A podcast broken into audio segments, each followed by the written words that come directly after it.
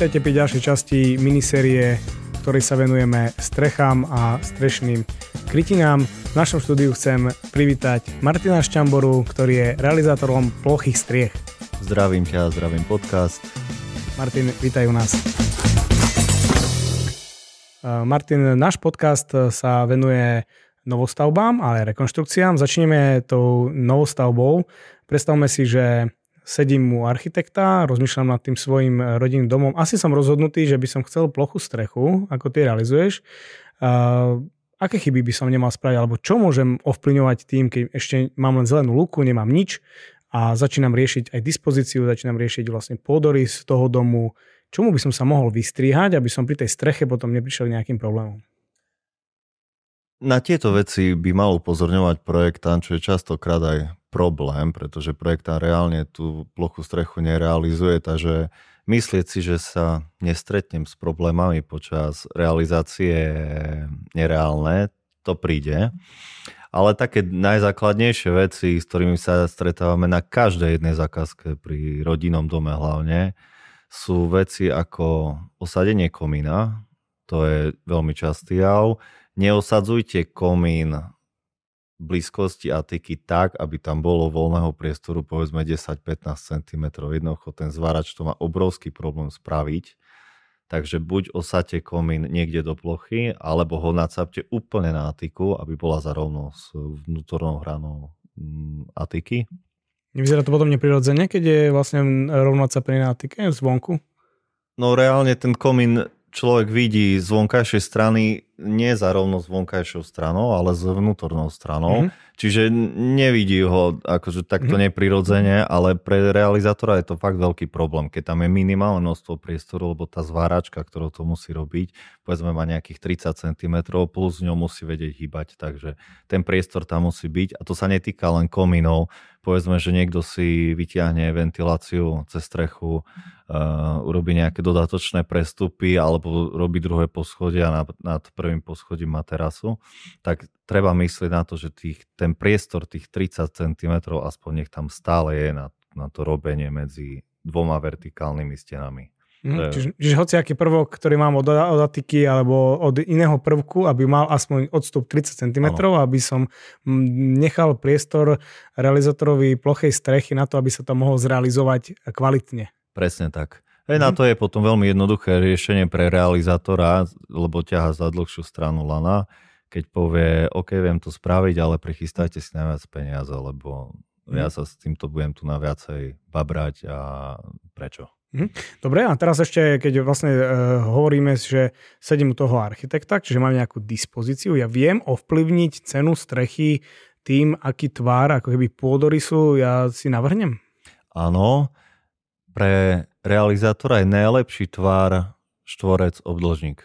Čiže 70. roky, že áno, 10 x 10. Áno, áno, e, doslova e, realizátor je rád, keď môže ťahať vo veľkom čo najviac štvorakov. Pre neho je mm-hmm. toto ekonomicky najzaujímavejšie. Preto, keď si predstavíme výrobnú halu, pre realizátorov je toto najlepšia zákazka. Ak to zmenšíme na rozmer nejakého domu, tak ideálne tento tvar. Um, naopak, z druhej strany, to najneekonomickejšie pre realizátor, eh, pardon, najneekonomickejšie pre majiteľa, investora sú oblúky, to sú verejne. To je jednoducho je plno roboty okolo toho, treba sa s tým hrať, nedajú sa tam ťahať štvoráky, takže realizátor si zapýta a potom všetky šikminy a, a typy. Všetko, čo nie je v pravom uhle, dá sa to spraviť, robíme s fóliou a tá je ohybná, ale samozrejme za to si priplatí človek. Hm, čiže, lebo ten tvar, ten tvar múrov alebo toho podorysu vlastne prejde priamo hore do atik Ano. A na tých atikách vlastne potom sa musia spraviť všetky ďalšie veci, oplechovania a tak ďalej, ktoré budú drahšie, ak je to vlastne oblúkoidné, alebo je to Presne nejaké tak. vlastne uh, šikme. Uh, máme potom nejaký ďalší prvok, ktorý uh, nám vplýva, alebo teda ktorý zasahuje do, toho, uh, do tej strechy, napríklad uh, prievlaky? Áno. Prepla- prevlaky, obrátené prevlaky sú veľký problém pre reali- realizátora. Hm. Skúsme, skúsme vysvetliť, že čo, sú, čo je obrátený prevlak, lebo možno nie každý tomu rozumie. Hm, že... Keď si niekto navrhne železobetónový strop, alebo projektant ho navrhne, že ho chce mať, tam sa to vypočíta, aby to všetko staticky sedelo a zistí, že potrebuje dodatočne vystúžiť to konštrukciou a tak navrhne vlastne zo spodu pod železobetonovou doskou kvázi dodatočný ako keby betón, železobetónový hranol, laicky mm-hmm. povedané. A keď nám nevychádza výška vlastne toho vnútorného priestoru, tak sa dá ten, eh, ten eh, prvok dať na strechu. Čiže otočiť opačne, že nebudem mať dole v obývačke v strede cez celú obývačku, nebudem Presne mať vidieť, vidieť nejaký prevlak na strope, lebo tam nechcem ho mať, tak ho otočím a on vlastne strčí zo strechy z tej železobetónovej dosky dohora. Tak? Presne tak. No ale keď si zoberieme tú negatívnu stránku toho pre realizátora z plochej strechy, ten prievlak bude mať cca výšku okolo 30 cm. 30-40 cm. Záleží, aká veľká miestnosť je. A teraz reálne nám na to treba urobiť tepelnú izoláciu. Teraz norma káže jedna vec, jednu vec, ale my to potrebujeme zatepliť. Čiže keď si zoberieme, že projekta navrhne tepelnú izoláciu o hrúbke 45 cm, tak zrazu zistím, že na tom prievlaku, ktorý je široký, povedzme 30 cm, zrazu mi vychádza 15 cm tepelnej izolácie, čo je problém. Hm, takže no sa musí navýšiť, hej? Hej, a teraz si reálne, ak predstavíme, že to bude vyzerať, tak ide mi teplná izolácia, zrazu zub hore ano. a pokračuje ďalej, hej, čiže je to problém. Hm. To znamená, že celá plocha sa bude musieť dvihnúť a už zrazu mám abnormálne množstvo teplnej izolácie na streche. Čo je mm. Čiže vlastne sa predraží potom, aby to bolo ako keby v rovine, že to do rovinu dorovná vlastne ten polystyren, ktorý zrazu na jednom mieste môže mať 70-80 cm. Ano až toľko, hej? Tak. A takisto zvyšujem vlastne atiku, výšku stavby, všetko mi vlastne na to vplýva. Áno, presne tak. Rieši sa takýto problém, to, to teraz, čo sme povedali, je taký mhm. extrém, mm-hmm. ale dá sa to riešiť tým, že v tej, v tej um, šírke toho prievlaku sa použije iný typ tepelnej izolácie, čiže ide sa do drahších materiálov, ako sú uh, extruduva, extruduva, um, extrudované polystyreny, mm. pír panely a tak ďalej. Mm a, alebo vakuové izolácie dokonca, kde vieme ísť do mnoho nižšej hrúbky, aby sa to vyrovnalo, ale každopádne vždy tú, tú hlavnú vrstvu tepelnej izolácie musíme dvihnúť vyššie, čiže mm. je to neekonomické kvôli tým 30 cm. A dá sa aj nejako inak staticky vyriešiť e, takýto väč- ako väčšia obývačka, že urobí sa niečo iné? Mm, posadiť nejakú dodatočnú konštrukciu na vrch železobetónovej dosky, alebo na vrch tej dosky, ktorá tam je, ehm, je, je najjednoduchšie riešenie a dávať to dovnútra zase bude vám znižovať, znižovať mm. výšku tej miestnosti. Čiže najekonomickejšie riešenie je držať sa v nejakom rozmere, ktorý mm. povie statik, projektant, ktorý to majú už natrenované, mm, kde by sme sa mali hybať a neísť cez tieto rozmery ani za cenu toho, lebo chcem. Alebo to môžeme použiť napríklad, že spiroly pred PT panely, ktoré by vlastne ne, nepotrebujú takýto prievlak mať v strede. Tak, keď sa, ke, keď sa bavíme o bežných projektoch, bežných mhm. rodinných mm. domoch, mm. pre nazvem to bežných smrteľníkov, mm. tak uh, tam prídeme na statické obmedzenia pokiaľ čo sa dá, mm. nie, čo potom vplyvá jedno s druhým, tretím. A, ale áno, dá sa to vyriešiť napríklad Spirálmi, touto metodou. Uh, lebo neviem o tom, ja keď si predstavujem, že tak um, nakreslili sme nejakú architektúru a väčšina e, lajkov alebo zákazníkov nevie o tom, že má v statike nakreslený obratený prevlak, lebo toto asi nikto nejde študovať teraz statické výkresy, že ako to statik myslel. Dozvie a... sa to pri cenovej ponuke. Dozvie sa pri cenovej ponuke, ale tak už sa potom to realizuje, čiže vlastne stavebná firma to stavia, oni tam, no. tam uvidia, a dobre, to je obratený prevlak, to sa nič nedieje, jednoducho vyviažeme železo, e, odlejeme, zalejeme a potom prichádza ty a zrazu sa pozeráš, aha, obratený prevlak a začínajú vlastne problémy. Takže, tak. takže dá sa tomu vlastne predísť už pri tej projekcii a spýtať sa na to, či náhodou takýto prvok nám tam nevznikol. Nejaký, nejaký. E, dobre, e, do čoho potom ešte ďalšieho neísť? Do čoho by sme vlastne, čomu by sme sa mali vyhybať e, pri tom, keď máme vlastne tú projekciu, čiže stále sme ešte pri projekcii, máme vlastne novú stavbu, nič nemáme postavené. Je, napadáte ešte niečo, čo, čomu by som sa mal vyhnúť? Um, keď máme železobetónovú stropnú dosku, ktorá je riadne spravená, to znamená, že človek si dá fakt záležať na tom vybrovaní tej dosky, uh, je už prežitok robiť, nazvem to, dokonale parozabraný následne na tej doske. To znamená, v takom prípade parozabraný na báze bitumenu, čiže asfaltové pasy, je luxus. To je doslova kúpiť si drahé auto a kúpiť si k tomu ešte dodatočne radio ako zbytočne, nemá to žiadny efekt. Táto vec nie je z mojej hlavy, ale reálne ju vypočítal um, človek cez tepelnú techniku, takže už na danom investorovi to je, nech si to kľudne dá prepočítať, ale vidie mu tento fakt. Iné je to pri konštrukciách, ktoré vedia to množstvo pár prepustiť, čiže pri keramických stropoch, hlavne drevených stropoch, tam to je veľmi dôležité, ten si dať na tej parozabrane záležať. Čiže um, zo skúseností, ktoré máme, je, sa dostávame, stretávame s tým, že veľmi veľakrát projektanti navrhnú niečo, čo je zaužívané, ale reálne realizátor, uh, pardon, reálne investor o týchto veciach nevie, o týchto skutočnostiach, že sú to zbytočné veci. Čiže častokrát riešime dodatočne zmenu v projektovej dokumentácii a priamo už na mieste, keď to naceňujeme. Čiže naše cenové ponuky sú zväčša dvoje. Jedna je to, čo máte v projekte a druhá je, že vysvetlím reali- e, investorovi toto tak, toto tak, toto tak prejdite si to so svojím projektantom a 99% to takto dopadne. Mm, čiže to... čiže tá, tá uh, skúsenosť z tej praxe uh, je oveľa vlastne väčšia ako to, čo sa rovnako kreslí 20 rokov, že teraz 20 rokov kreslím tak, lebo takúto skladbu som sa naučil Presne niekde tak. na škole alebo neviem kde a potom to tam kreslím, ale tá, tie skúsenosti sú, aj materiály vlastne sa potom vyvíjajú dopredu, a, ale, ale vždycky to asi dobre potom verifikovať s tým projektantom alebo nejakým stavebným dozorom, že či toto odsúhlasuje, že si to na, konec koncov, ty. Konec koncov oni za to ručia, oni mm. za mhm. to dávajú pečiatky a pre investora, ktorý stavia pre seba rodinný dom, to najpodstatnejšie, robí to pre seba. Čiže išiel by sám proti sebe, hej. Čiže mm. pocením tú prvú vrstvu parozabranu a mám problém, ktorý sa mi neprejaví hneď. Príde za rok, dva, tri a zažil som stavby, kde to bol, bolo, že tam vznikol vlastný biom doslova, mm. hej, pri drevenom strope. Nebola tam absolútne žiadna parozabrana, lebo na čo? Ale keď sme to rozobrali vonku, to bol mokrá teplná mm. izolácia, drevo z druhej strany, z tej vnútornej strany skladby žilo svojim životom, čiže išla generálna rekonštrukcia celej strechy a stavba mala dva roky. Nám sa to také stalo, že sme išli realizovať fotovoltiku a sme zistili, že ani sami sa tam nemôžeme postaviť na, na, na tej streche a strecha išla dole za dva dní, lebo sa zistilo, že tam vlastne je že tam sa pestujú huby, hej, v tej tak. streche, takže je to takto poviem. Takže na to asi treba dať eh, si pozor, ale takisto aj realizačne, určite, že nielen projekčne, ale aj potom realizačne, aby to bolo dobre zrealizované, hlavne pri tých drevených eh, konštrukciách. Áno, pri mm, plochých strechách pl- platí taká výhoda pre investora, že si jednotlivé skladby vie odkontrolovať.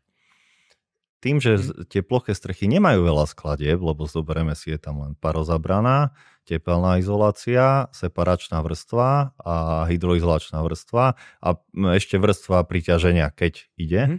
Čiže to sú dohromady 4 vrstvy, ktoré si bez problémov človek dokáže skontrolovať, prípadne si žiadať od realizátora, nech mu to priebežne fotí a urobiť si tú kontrolu, lebo staviam to pre seba.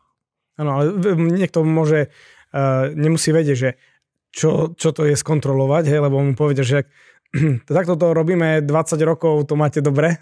ja to pritom niekedy nemusí byť dobre, že, že možno, že dobre, tak minimálne akože budem si to fotiť, to znamená, že keď potom nastane problém, tak tieto fotky viem vytiahnuť a ukázať niekomu inému, kto príde to ako keby zverifikovať, že takto toto bolo urobené, takto je toto zalepené, takto to bolo zrealizované a si takto je vo vnútri a vie povedať, že áno, podľa tejto fotky hodnotím, že to bolo zrealizované dobre, tak tuto asi problém nebude, máme problém niekde inde, hej, že poďme sa niečomu inému vlastne venovať, keď tam už nastáva nejaký problém, že má nejaké zatekanie alebo nejaké kondenzie a podobne. Tak zatek nezvykne byť veľký problém. Mm 9 z 10 je, že je urobený problém niekde v zvare. Stane sa. Stane sa aj skúseným zváračom, aj tým, ktorí to robia 30 rokov. Stane sa.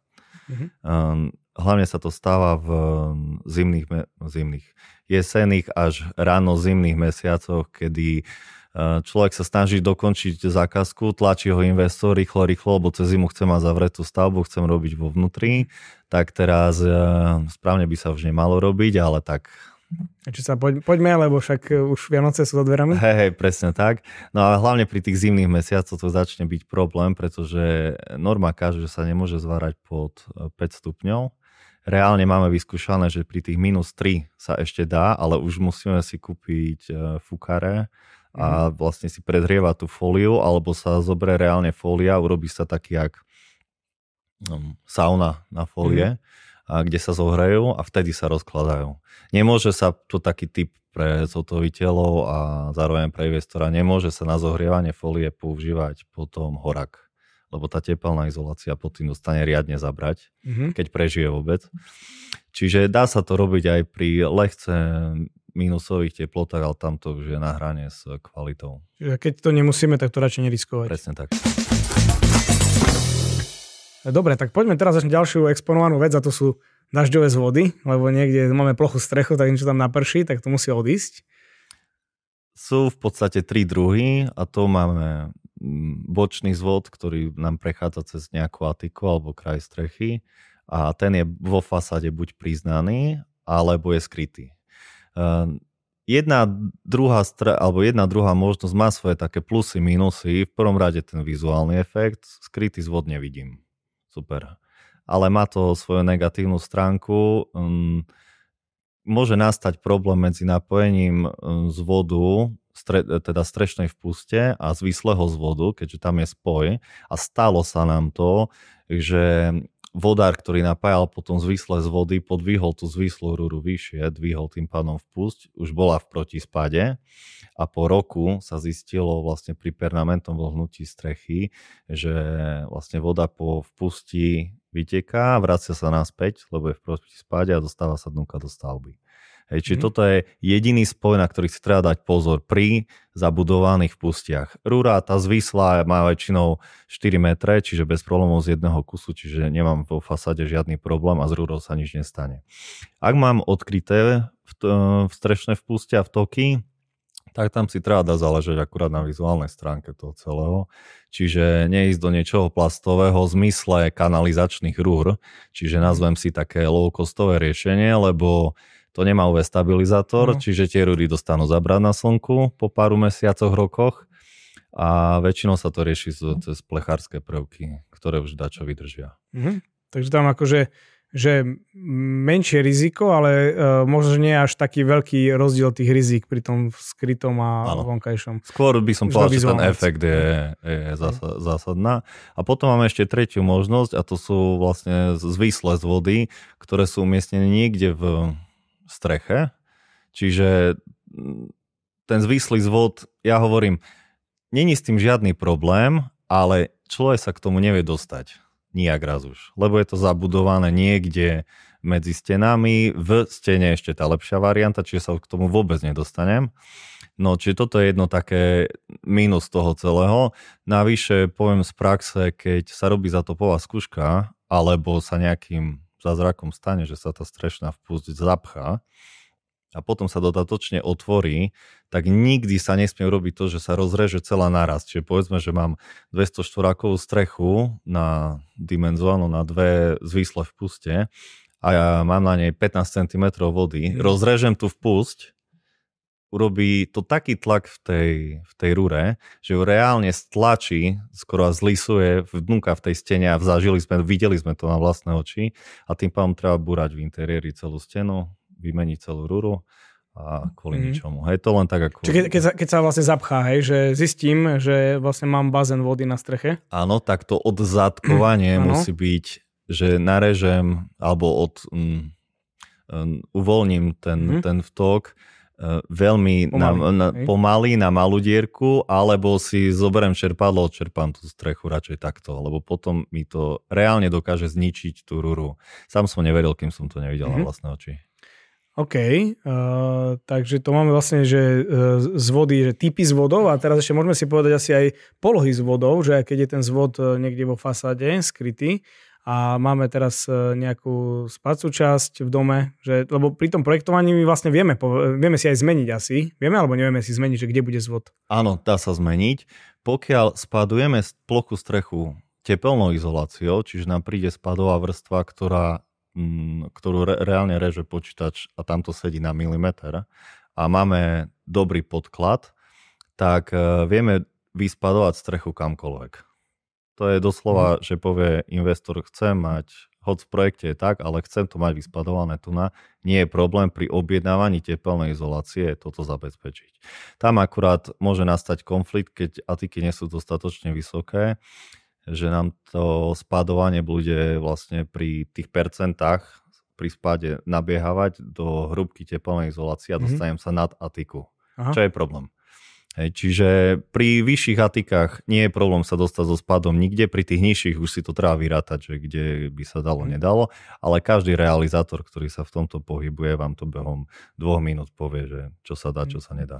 Kvôli tomu sa e, o tomto rozprávame, že keď je ten zvod skrytý vo fasáde, že je tam napríklad 20 cm, 20 cm polystyren fasádny a je tam skrytý zvod, a tak pri malom prietoku vody ho môže byť počuť, že teraz e, tam tá voda vlastne sa leje niekde a keď je to ano. vlastne rovno vedľa detskej izby, tak e, pri absolútnom tichu proste počujem, že tam niekde je žblnkoce voda. Áno, môže sa toto stať, preto je dobré myslieť na tieto veci dopredu podstate na toto, to nie je problém, ktorý, za ktorý môže realizátor, je to problém, na ktorý v podstate mal by myslieť architekt lomené projektant. Hej. A on sa pozerá na podory z tej strechy a proste najlepšie mu vyjde, že takto to tu vlastne urobíme spády, lebo toto je najjednoduchšie a tu nám vychádza zvod, tak tam ho dáme a možno sa nepozrie, že čo je pod tým, že tam bude vlastne detská izba. Tak nemôže myslieť na všetko a hlavne keď sú tie zložitejšie stavby, mm. kde tých vtokov nie sú dve, ale povedzme 8, 10, mm. tak ho to nenapadne. nenapadne. Stane sa, ale áno, je toto jav, ktorý sa reálne stáva, že mm. je to počuť tak e, vtedy si to iba skontrolujte, keď máte návrh vlastne svojej strechy, že kde je zvod e, a ho, dá sa napríklad posunúť do 3 metre do priestoru, kde je napríklad kúpeľňa a tam už e, bude ho takisto počuť, ale to nikomu nevadí vlastne v kúpeľni. Že Nie je problém posunúť zvod, ktorý je bočný, čiže mm-hmm. ide cez zatiku. Jediný problém, tam konflikt nastáva, keď by mal ísť e, tak, že je umiestnený nad oknom. Aha, jasné. To je reálne Aha, problém. Aha ale, nie je pro, ale problém je vtedy, keď ho chcem dať ten zvislý zvod niekde do plochy strechy. Mm-hmm. To je reálne problém, pretože ja potrebujem tú rúru niekde potom v interiéri schovať. Schovať, hej. A prejsť vlastne stenou, alebo nie, do, nie, do, nie, niekde ho zaklopiť do kartónu alebo do niečoho a zísť dole. Vlastne. A pri poschodom dome to je ešte dvojnásobný problém vlastne cez to poschodie. Uh, OK, a teraz poďme zase na tú vonkajšiu stranu. Uh, atiky. Čiže máme atiky, môžu byť e, rôzne, e, aj vyhotovením, čiže aj materiálovo e, vymurované, môžu byť z betónových detečiek, môžu byť vlastne z toho muriva, z ktorého je dom. A potom sa pobavíme trošku o tom oplechovaní alebo o tom, aké sú tam možnosti. Začal by som s tou prvou časťou, samotný pojem atiky. Um, realizátor, ktorý chce, aby mu um, investor, ktorý chce, aby mu stavba išla, nazvem to, v nejakom normálnom časovom horizonte a kontinuálne sa na nej robilo, mal by si reálne nájsť realizátora, keď založí pri jednom poschodovej budove, teda pri bungalove, tú prvú šoru. Vtedy si musí začať hľadať realizátora, lebo na vyťahnutie všetkých múrov nosných alebo bodových mu treba zhruba týždeň pri železobetónovej doske rátajme nejaké 3 týždne aj s šalovaním a betonovaním a ďalšie nejaké 2-3 dní na urobenie atiky do kolečka.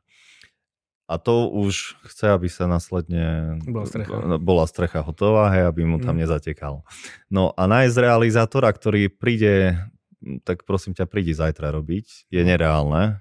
To môže sa stať a tam by som to rozdelil na dva typy realizátorov tí, ktorí majú málo roboty, to už je na zváženie investora, či takého chce, alebo skúseného re- realizátora, ktorému akurát niečo odpadlo, lebo robiť mm-hmm. takúto strechu nie je záležitosť dvoch, troch týždňov. Reálne sa bavíme o dňoch, čiže 3, 4, 5 dní maximálne. Čiže um, treba si nájsť toho realizátora skoro. A hlavne, keď sa dostávame ku koncu sezóny tam reálne sa stáva, že vám povie veľmi veľa realizátorov, ako žiaľ Bohu. Ďalší, už do Vianoc už nemá. Presne, ďalší rok mm-hmm. sa vidíme. No a realizátor začne, alebo jeho zotoviteľ začne robiť tie atiky. Tam dám taký typ, um, je dosť na zváženie a otázka na statika, či robiť ďalší betonový, železobetónový venec na vrchu atik keď si zoberieme z toho laického pohľadu, mám železobetónovú stropnú dosku, ktorá ešte pri tých dokonalejších stavbách mám e, pod tým železobetónový venec, na to vytiahnem 3, 4 vrstvy, 4 e, lajny um, nejakých tvárnic. Mm. Ideálne, keď sú to DT, že ešte sú za betón, no a na to idem robiť ďalší venec, tak ako môžu tanky potom chodiť bez problémov. No, čiže to dávam ako tip. Mm. Ako neviazovať peniaze. Áno, investorom, že na, tam sa dá zamyslieť nad tým. No a keď sú atiky vymurované, nesmú byť vymurované z tehal. Bez toho, tam je, to je jediná výnimka, kde na tehlách musí byť urobený venec, mm-hmm. pretože tehly sú dutinkové a tým pádom nemáme jak ukotviť vlastne tie OSBčky, čo na to idú. Keď je to Itong napríklad? Alebo... Môže byť. Môže Najlep, byť. Najlepšie riešenie, pretože do Itongu sú špeciálne šruby, niečo jak samorezky, uh-huh. uh, ktoré sú na to určené a tie sa len šrubujú. Splňajú všetky veci, ktoré majú, ale keď máme betonové atiky, tak vlastne treba ich predvrtať, ide tam kota, je to pomalšie, čiže drahšie. Uh-huh. Čiže človek, keď si robí tie atiky, um, následne na to ide OSB doska, buď zateplenie podľa projektu, alebo rovno OSB doska, ktorá sa po správnosti má spádovať dovnútra strechy. Mm-hmm. To je kvôli tomu, že keď začne pršať, aby cez vonkajšie, vonkajší okraj oplechovania neprepadávala voda von. Mm. A takisto aj sneh, keď tam napadne, aby sa šmykol dovnútra. Presne tak. Nevypadával von z tej stavby. Vlastne. Presne tak. Uh, čiže tie OSBčky, to je vec, ktorej sa človek nevyhne. To zateplenie záleží na projekte, ktorá je pod OSBčkou. A následne na, to, na tú OSBčku ide oplechovanie. A tam sú dve možnosti, žiadna iná nie je. Buď si urobím tú lacnejšiu verziu, teda chcem po realizátorovi, aby to spravil. To znamená, e, kúpi sa mm, plechy už vyrobeného tvaru, tam sú dva typy, ako ten plech vyzerá, ale pointa je, že ten plech má na sebe už od výroby namontovanú tú PVC vrstvu, čiže ten realizátor sa na ňu navarí. Je to super, nevidno žiadne mechanické spoje, teoreticky môže voda vystúpať až na krajatiky, ale vizuálny efekt je niekde inde, nazvem to slabšie, ako keď si človek investor dopraje a chce to mať urobené tip-top, tak si zoženie klampiara, ktorý mu urobí klampiarský prvok. To znamená krásne vyfalcované plechy, presne na mieru robené, tak doslova ako keď uh, zjednodušene, keď sa pozriete na zrekonštruovaný kostol, tak mm-hmm. tento typ oplechovania tam budete mať. Navyše um, lakoplastované plechy, plechy, ktoré oni používajú, je milión druhov farieb pri poplastovaných plechoch, čiže tej lacnejšej verzii, sú len dva druhy. A to sivé, svetlo sivé alebo antracitové, žiadna iná nie je. A to mm. ešte každý výrobca má iný oteň, takže potom keď kupujete plechy, tak od jedného výrobcu. No, aby vyšlo na celú stavbu, hej? tak, tak. takže vlastne mám, že dobre, takže to oplechovanie potom uh, okrem toho realizátora strechy, potom ešte klampiar. To mi vie aj ten realizátor povedať, že kto bude ten klampiar? Alebo že ktorým robí? Ve, alebo? Väčšina realizátorov má známosť, komu to dávajú robiť. Hmm. Nepoznám osobne strechára e, na PVCčka, ktorý zároveň robí aj klampiarinu, hmm. tú drahšiu. Je to remeslo, treba to vedieť Jasne. robiť a hlavne po realizátorovi plochej strechy nastupuje rovno klampiar na tie atiky. Mm-hmm. Nie je nutné, aby to bolo hneď za tým, pretože realizátor plochej strechy skončí na vonkajšom okraji Atiky. Atiky, čiže môže pršať. Už tam neprší do stavby tak. Hej, takže nie tam... je dobré, keď je natiahnutá fasádna farba, pretože nie je tam reálne vysunutý plech vlastne pred, mm-hmm. pred fasádnu farbu, čiže by sme videli počase stekance, ale nie je to nutné, aby to nasledovalo hneď po sebe. Jasné, takže môžem sa rozhodovať, či chcem lacnejšiu verziu, vlastne drahšiu verziu. Áno. Vlastne niekto mi to vie ukázať na fotke, že tak, takto by to vyzeralo, keď Presne bude tak. to zhora. Si je rozdiel aj v tom, že či sa pozerám vlastne z toho napríklad z druhého poschodia alebo podlažia na atiku vlastne podo mnou, keď je nižšia, tak vtedy asi vizuálne chcem, aby to bolo oplechované pekne. Ne? Áno, keď niekto má presne tento prípad, uh, folia, ktorá sa spraví na streche, je krásna keď ju spraví človek, ktorý ju vie robiť, je pekne napnutá, všetky rohy sú pozastrihávané, je to urobené, ak to má vyzerať, lenže tá folia vplyvom UV žiarenia náletových častí a prachu a tak ďalej, ona z tej svetlej, krásnej svetlej farby prejde do tmavo sivej farby behom dvoch, troch rokov. Dá sa to vyčistiť ale chodiť s riedidlom po celej streche. Niekto nebude? tak.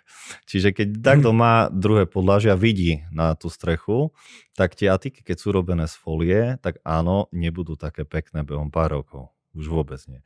Čiže tam vtedy je lepšie zainvestovať do toho drahšieho plechovania, lebo mám ten vizuálny efekt o mnoho krajšie. No sa na to pozerám vlastne. Tak. Keď to nevidím, tak mi to možno, že je jedno, že, že vlastne nech si to tam z niekde z Google Maps, nech si to tam fotia z hora a nech ten dom vyzerá z hora takto, ale takže viem sa vlastne na tomto, nad, nad týmto zamyslieť a rozhodnúť sa.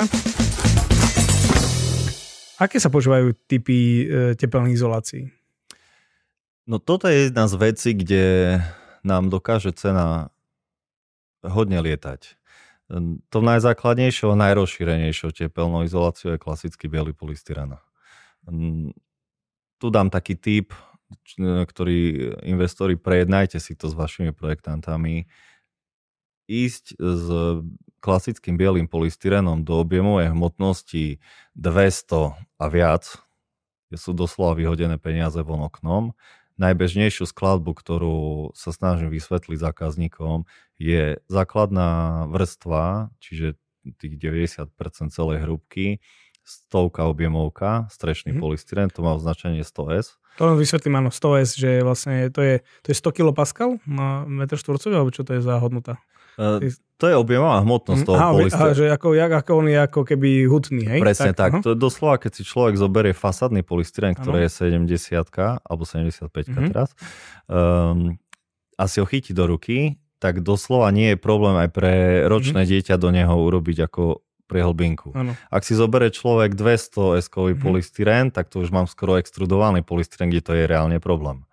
No, ja, ja viem, a teraz mohli by projektanti ako oponovať, že uh, hutnejšie materiály majú lepšie teplno-izolačné vlastnosti, ale je to ozaj tak minimálny rozdiel, že sa to neoplatí robiť z finančného hľadiska.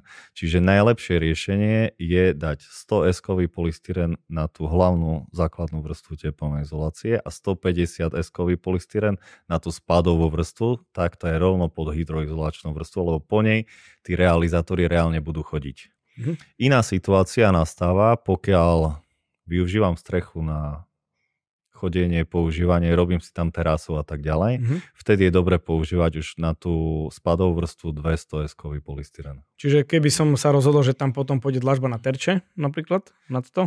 Tak najlepšie, aby tam bolo 200 eskový polystyren na tej spadovej vrstve. Mm-hmm. Tá podkladná nie, to jednoducho tá, tá, tá váha sa rozloží na to celé. Čiže z našej praxe, ja sám doma to mám takto spravené, vyplýva, že tomu 100 eskovému polystyrenu sa nič nestane. Tam nie je mhm. nikde bodové zaťaženie, všetko je plošné zaťaženie. No. Aké sú bežné hrúbky, ktoré sa teraz skladajú na strechách? No pamätám si dobu, keď to bolo 25 cm a dneska, mhm. by projektant urobil projekt, ktorý spadá do energetickej triedy, tak sa hýbeme, myslím, že na 45 v mm-hmm. priemere. Ono strašne veľa tú hrúbku zmení ten rozmer strechy keď si chceme vyspadovať strechu, čo chceme, lebo nechceme, aby nám tam stala voda, i keď folii to nevadí, lebo na tejto báze sa robia skladky, bazény mm-hmm. a tam máme tlakovú vodu permanentne, čiže keď tam stojí niekde pol metra, meter eh, vody, z dažďovej vody, ktorá, ktorá tam má reálne hrubku 2, 3, 4 mm, tej folii sa nič nestane počas, počas celej životnosti, len je to vizuálna stránka. Mm-hmm um, tak uh, to spádovanie zväčša býva tak percento až 2. A tam nastáva veľký problém, pokiaľ si predošlý realizátor um, tej nosnej konštrukcie, na ktorú sa robí teplná izolácia a spadová vrstva, nedá záležať a sú tam veľké nerovnosti. To znamená, ak mám urobenú napríklad železobetónovú dosku a mám v strede lavor, mm-hmm. lebo sa nestíhalo, alebo veľmi no. svietilo slnko a tak ďalej. A teraz mám tam lavor, ktorý keby som zmeral laserom, tak mám tam 2 cm prevýšenie. Mm-hmm. Keď na to dám tepelnú izoláciu a spadovú vrstvu o 2%, tak som na nule. Hm, takže nemám, nemám, nemám presne, spád vlastne. Presne tak. To môže stať voda. Áno, presne tak. Um, zvykol som sa stretnúť pri veľkých stavbách s tým, že dozor vyžaduje, aby sa tá nerovnosť kompenzovala pieskom. Uh, je to pekná myšlienka, len mm. realizácia je trošku problém, pretože uh, pri väčších strechách hlavne urobiť a zavrieť tú strechu behom jedného dňa je veľký problém. Uh-huh. A keď po to zatečie, tak vlastne piesok není. Piesok je niekde, kde nechcem, aby bol. Uh-huh, jasné, rozumiem. Uh, no a teraz sme vlastne začali hovoriť, že uh, aj iné typy izolácie, že nie je tento polystyren biely? Áno, môžeme prejsť do iných materiálov, ktoré sa odvíjajú od toho, akú hrúbku chceme vo výsledku mať. A tam nastáva taká pomyselná um, hojdačka, kde na jednej strane máme hrubku teplnej izolácie, ale nízku cenu, a na strane druhej máme nízku, uh, malú hrubku teplnej izolácie, ale vysokú cenu. Čiže väčšina ľudí robí tento smer, hej, čiže mám mm, biely polystyren, lebo je najlacnejší, ale mám na streche 45, 45 cm polystyrenu, ale môže sa mi stať, že mám druhé poschodie a chcem vychádzať na tú terasu cez nejaké okno, dvere mm, a teraz zrazu nemám tam výšku na to, tak preto idem do drahších materiálov ako minerálna vlna, ale najčast, najčastejšie sú to PIR panely, čiže inými slovami purpena, ktorá sa strieka pod tlakom rovnou v fabrike medzi dve vrstvy, ktorá je momentálne najlepšia dostupná i tepelná izolácia, ale stojí z tých bežných izolácií najviac. Mm-hmm. No a tam im viem ísť do nízkych hrubiek. Hej, čiže e, pre laika by som povedal, že ten pomer je, keď je biely polystyren, potrebujem na bielom polystyrene 30 cm, tak ekvivalent toho pri peer paneli, pri peer paneli je niekde okolo tých 12-13. Mm-hmm. Hej, čiže z toho sa dá vyrátať, Jasne. aby som bol na tých vrstvách, kde mi treba. Ja som to niekoľkokrát zažil, že zákazníci mali odliatú stropnú dosku a chceli na tom druhom poschodí alebo podlaží vlastne, že tam bude terasa. A keď to odliali, tak to stále vyzerá prirodzene, lebo je to proste jeden zaliatý betón, na ktorom vlastne stojím, čiže to dovnútra do interiéru nám ide už iba nejaká e, tenká izolácia a potier. Čiže povedzme, že tamto nastúpa 10 cm a teraz, e, keď som s nimi začal rozprávať o tom, ale veď e, tu musíte mať e, dva schody alebo tri schody, aby ste vyšli na tú výšku, že tam vonku bude 50 cm polystyrén, tak sa na mňa začali pozerať, že, že naozaj, že, že ten detail, ako keby, neviem, buď si ho nevšimli, alebo že, že znútra z interiéru, keď chcem výjsť na takúto terasu, tak ja vlastne musím vystúpať o pol metra vyššie. A to si nie každý uvedomuje, tento detail, že je to síce pekné, že mať urobiť si potom pochôdznú terasu, aj akože na tej časti strechy, ktorá je vlastne tá na tom prv, nad tým prvým podlažím, ale reálne, reálne toto je akože e, si myslím, že dosť taký, e, dosť zložitý detail na zrealizovanie, tak aby to vyzeralo prirodzene. Áno, áno, je to, poviem pravdu, bežná vec, ktorú zažívame. E, vtedy sú dve možnosti, čo urobiť. Keď je ešte len hrubá stavba spravená, a to druhé poschodie sa ešte len muruje, to je ten lepší prípad, tak e, radšej sa zmieriť s tým, že do toho druhého poschodia vymurovať viacej vrstiev toho muriva a dvihnúť tú podlahu kľudne o tých 40 cm polystyrenu. Je to mhm. lepšia mm. varianta podľa mňa, jak mať tie 2-3 schody na terasu a vchádzať vlastne hore na terasu. No. Keď už, ale je toto správené a fakt mám tam len tých 10-15 cm na to, že chce mať pochodznú terasu a to si z toho, keď to chce mať za rovno s vnútornou podlahou, tak to si od toho treba odpočítať dlažbu, lebo tá je najtenšia, najtenší typ mm, pochôdznej terasy. Tu máme nejaký centimeter, potom terč, najmenší je centimetrový, mm. čiže už mám 2 cm, čiže už mám z 15 cm 13 folia, separačná vrstva. Ak si niekto ešte spravil asfaltovú parozabran, tak to mám ďalší centimeter, ktorý ide. Čiže som na 12 cm a nechcem zažiť to, aby mi v zime kondenzovala voda na strope. Mm. Tak e, aj to sa dá vyriešiť a na to, keď už fakt nepomôže PIR panel, tak potom žiaľ Boh investor si musí zaplatiť. Sú na to vakuové izolácie, ktoré sa robia na mieru, vyrába ich veľmi malo firiem, ale existujú. A tam sa hýbeme s tým, že ekvivalent 30 cm polystyrenu je niekde okolo 3-4 cm tej vakovej izolácie. Mhm. Ale nemôže si to realizovať investor sám, musí to robiť odborná firma, alebo nemôže sa to rezať, nemôže sa to prepichnúť a tak ďalej. Čiže dá sa to zachrániť. Mm-hmm, jasné. Takže keď niekto takýto, takýto situáciu má, že to poschodie nie je na uh, celej ploche rovnaké, rovnako veľké, ako je to prízemie tak a chce mať pochoznú terasu, tak tento detail by si mal pozrieť, lebo už to v architektúre, respektíve už v statike v architektúre to v reze, v reze to uvidí, aby potom nebol prekvapený, že tá, tá, tá našlapná vrstva tej terasy je o, o 40 cm vyššie, ako je našlapná vrstva vlastne na podlaží. Lebo nevyzerá to prirodzene, nevyzerá to, nevyzerá to dobre, ako keď ja som to videl proste zrealizované, že takto je tam okno, alebo snažím sa tam mať nejaký, neviem, HS portál, tak to do, vo vnútri potom sa musel spraviť stolárske e, tri schodíky, aby som vyšiel vlastne hore na terasu. Tak a ešte horšia varianta je, keď človek chce si dať potom pochoznú terasu z dreva, čiže drevo mám nejakých 22 mm. mm, potom terče, ešte to chce mať celé v rovine, tak zrazu zistím, že ešte cez sklo, ešte cez sklo vidím vlastne profil. Áno. OK, tak e, to, to, práve preto sa o tomto rozprávame, aby, sa, aby tomuto sa vlastne zákazníci uh, predišli. A ešte máme jednu tému vlastne, tej, čo sa týka uh, realizácie tej ploché strechy a to je kotvenie. Tu máme viac možností. Keď, alebo takto, máme niekoľko druhov. Buď sa strecha kotvy šrubami, to znamená, pri realizácii už hydroizolačnej vrstvy sa zoberú dĺžky danej, e, šruby danej dĺžky, určené na daný typ podkladu, čiže kde sa chcem vrtať, hej, či do železa, či do dreva a tak ďalej. Uh, navrta sa to, zhruba vychádza nejakých 4 kusy kotiev na 1 meter štvorcový. Tu kotvu reálne vo finále nie je vidno, pretože ide jedna vrstva folie, tá sa pokrájí na kotvy, dá sa druhá vrstva folie, ktorá to zakrie a tam sa to zvarí. Čiže mm-hmm. tú kotvu reálne človek bude cítiť, keď po nej prejde rukou, aj po vizuálnej stránke, ale nie je ju vidno. Potom je druhá, druhá varianta, ak sa to dá spraviť, a to je, že mm, sa kotví priťažením. A tam sú tri možnosti. Buď sa priťažuje štrkom, najbežnejší fenomén.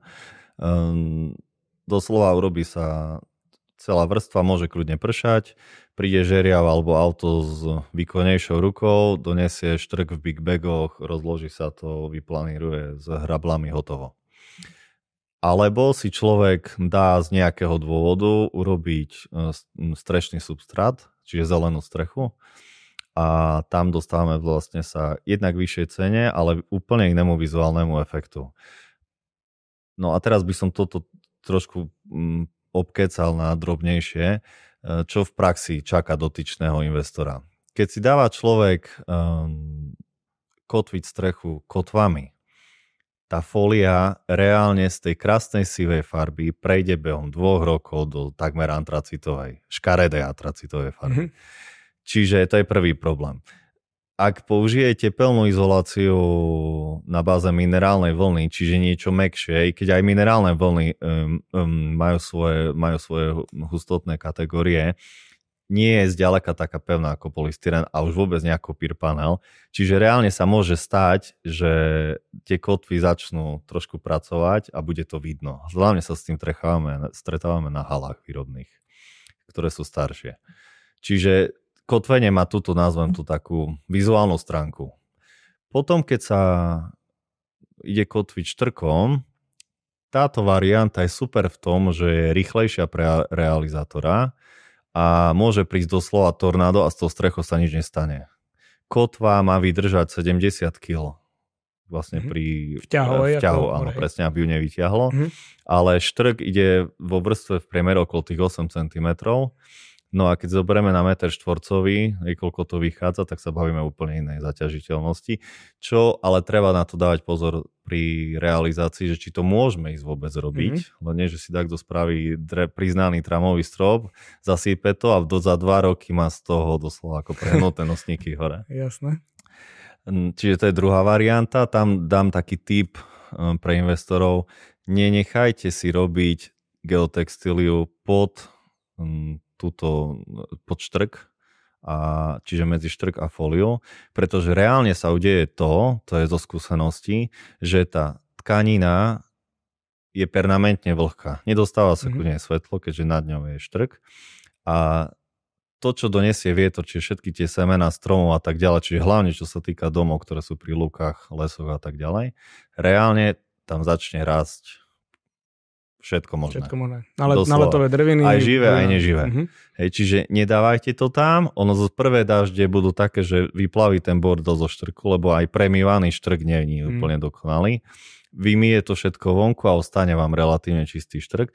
A hlavne, keď by ste chceli robiť dodatočne potom nejaký prestup alebo je nejaký problém, zhrnúť ten štrk je doslova bezproblémová robota aj pre ženu. Zoberie lopatu, stiahne ten štrk na bok, vybavené. Ak tam je tá tkanina, nedá sa to takto robiť. Mm-hmm. No to zasekne vlastne lopata. Hej, Presne tak, hej, ako veľmi jednoduché, ale z praxe nedávať mm. to tam. Ja to sám doma nemám a nemám jediný problém, že by mm. mi tam čo rastlo a to mám takú strechu 5 mhm. rokov. Ale kreslí sa to tam, alebo dával sa tam preto, aby sa predišlo tomu, že keď to náhodou je nejaký ostrejší kameň, aby neprepichlo fóliu? Presne tak.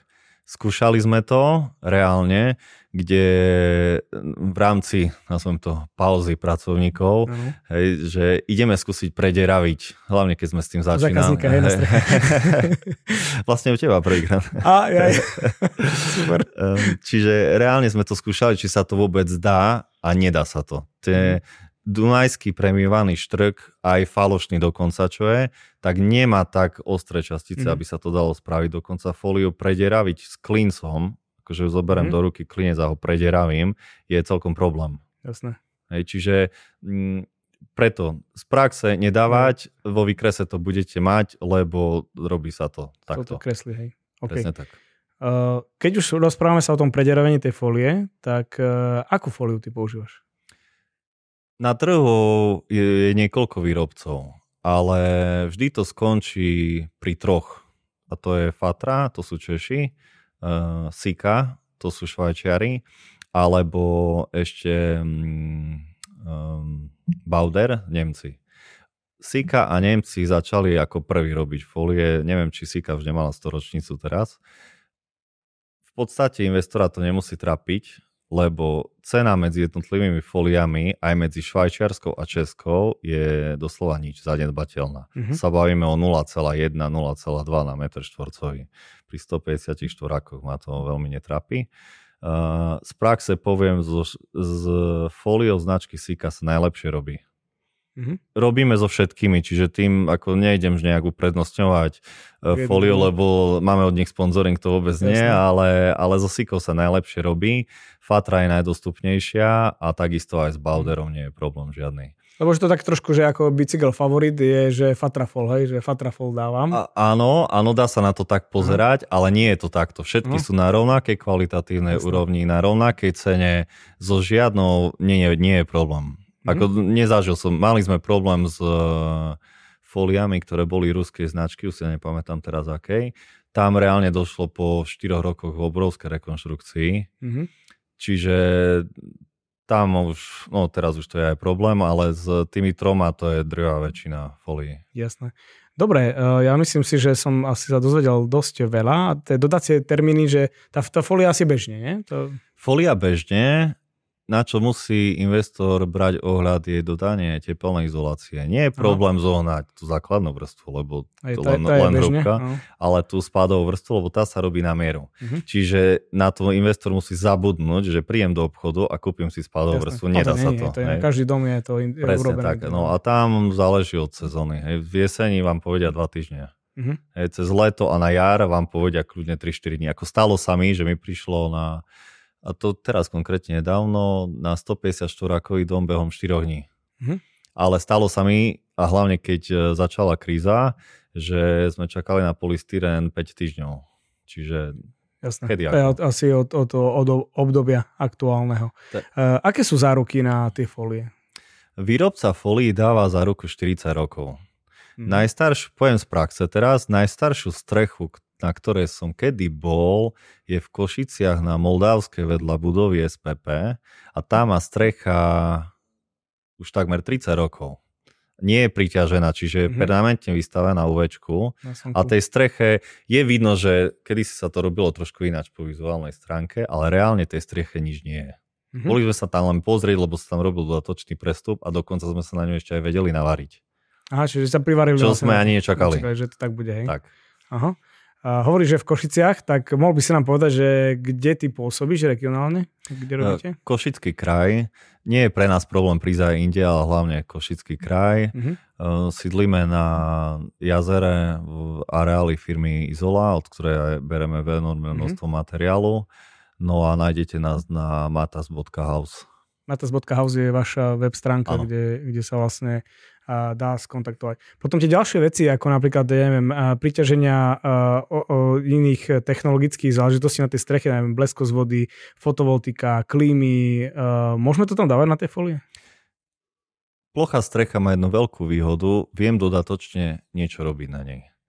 To znamená, ak sa dostanem k tej hydroizolačnej vrstve, k tomu PVC, je to jednoduchšie, keď je len kotvená strecha, hej. Čiže keď mám na PVC-čkovej streche substrát v celej no. vrstve, ak má byť, no tak uh, realizátor si za to zapýta samozrejme. Mm.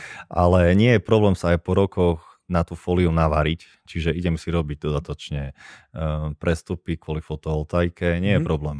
Len tam tá synchronizácia musí byť, lebo keď tú fóliu prerežem, neviem ju zabezpečiť proti enormnej zrážke. Nie je problém ale urobiť to, aby to dočasne fungovalo, hoď ten realizátor nepríde hneď. Aha, že treba lepšiu koordináciu, že keď niečo Presne tam má tak. prejsť, tak aby ste sa tam naraz stretli, ideálne. Ano. A hneď to rozrezať, ano. zavariť, e, preťahnuť pre, prestupy, urobiť potrubia alebo hocičo. Tak nie, nie je to vôbec jadrová veda, no. len tá logistika tam musí byť. No, tak môže byť ťažká. do toho, do toho, až to do toho vplyvá počasie vlastne. Že, že keď teraz vieme, že zaprší dneska, tak asi nejdeme to robiť. E, presne tak, pretože v lete jaro, jeseň máme obdobie, kedy máme burky a teraz pošlite niekoho, kto má mhm. prístroj v ruke na 220 a stojí na streche vedľa hromozvodu. No. áno, takže je to takto. Uh, Martin, ja si myslím, že som sa dozvedel veľmi veľa informácií, ktoré sú také, také šťavnaté, že čo robiť a čo nerobiť a vlastne ako to robiť. Vidno, že asi dosť veľa rokov praxe. Koľko, to, koľko rokov toto robíš? No ja som začal ešte u svojho oca, tam mm. som prvýkrát ešte v puberte chytil aj do ruky, lebo mm. my sme boli tak vedení v rodine, že k manuálnej práci. Mm. No a tam to začalo celé. Najprv to bolo u oca, potom som to um, išiel robiť uh, ku strikovi. Tam mm. som robil ešte, keď som bol na vysokej škole. Potom som začal robiť sám a tak to, to funguje ďalej. Ty tiež povolanie syn, ako som aj ja. Uh, áno, len to nemáme v názve. tak odporúčam to tam vlastne nejako dať. Martin, super. Uh, chcem ti vlastne veľmi pekne poďakovať za účasť v tomto podcaste a za veľmi, veľmi veľa uh, dobrých šťavnatých informácií, ktoré sme sa dnes uh, tu dozvedeli. Nie, za čo, aj na budúce. Ďakujem pekne. Na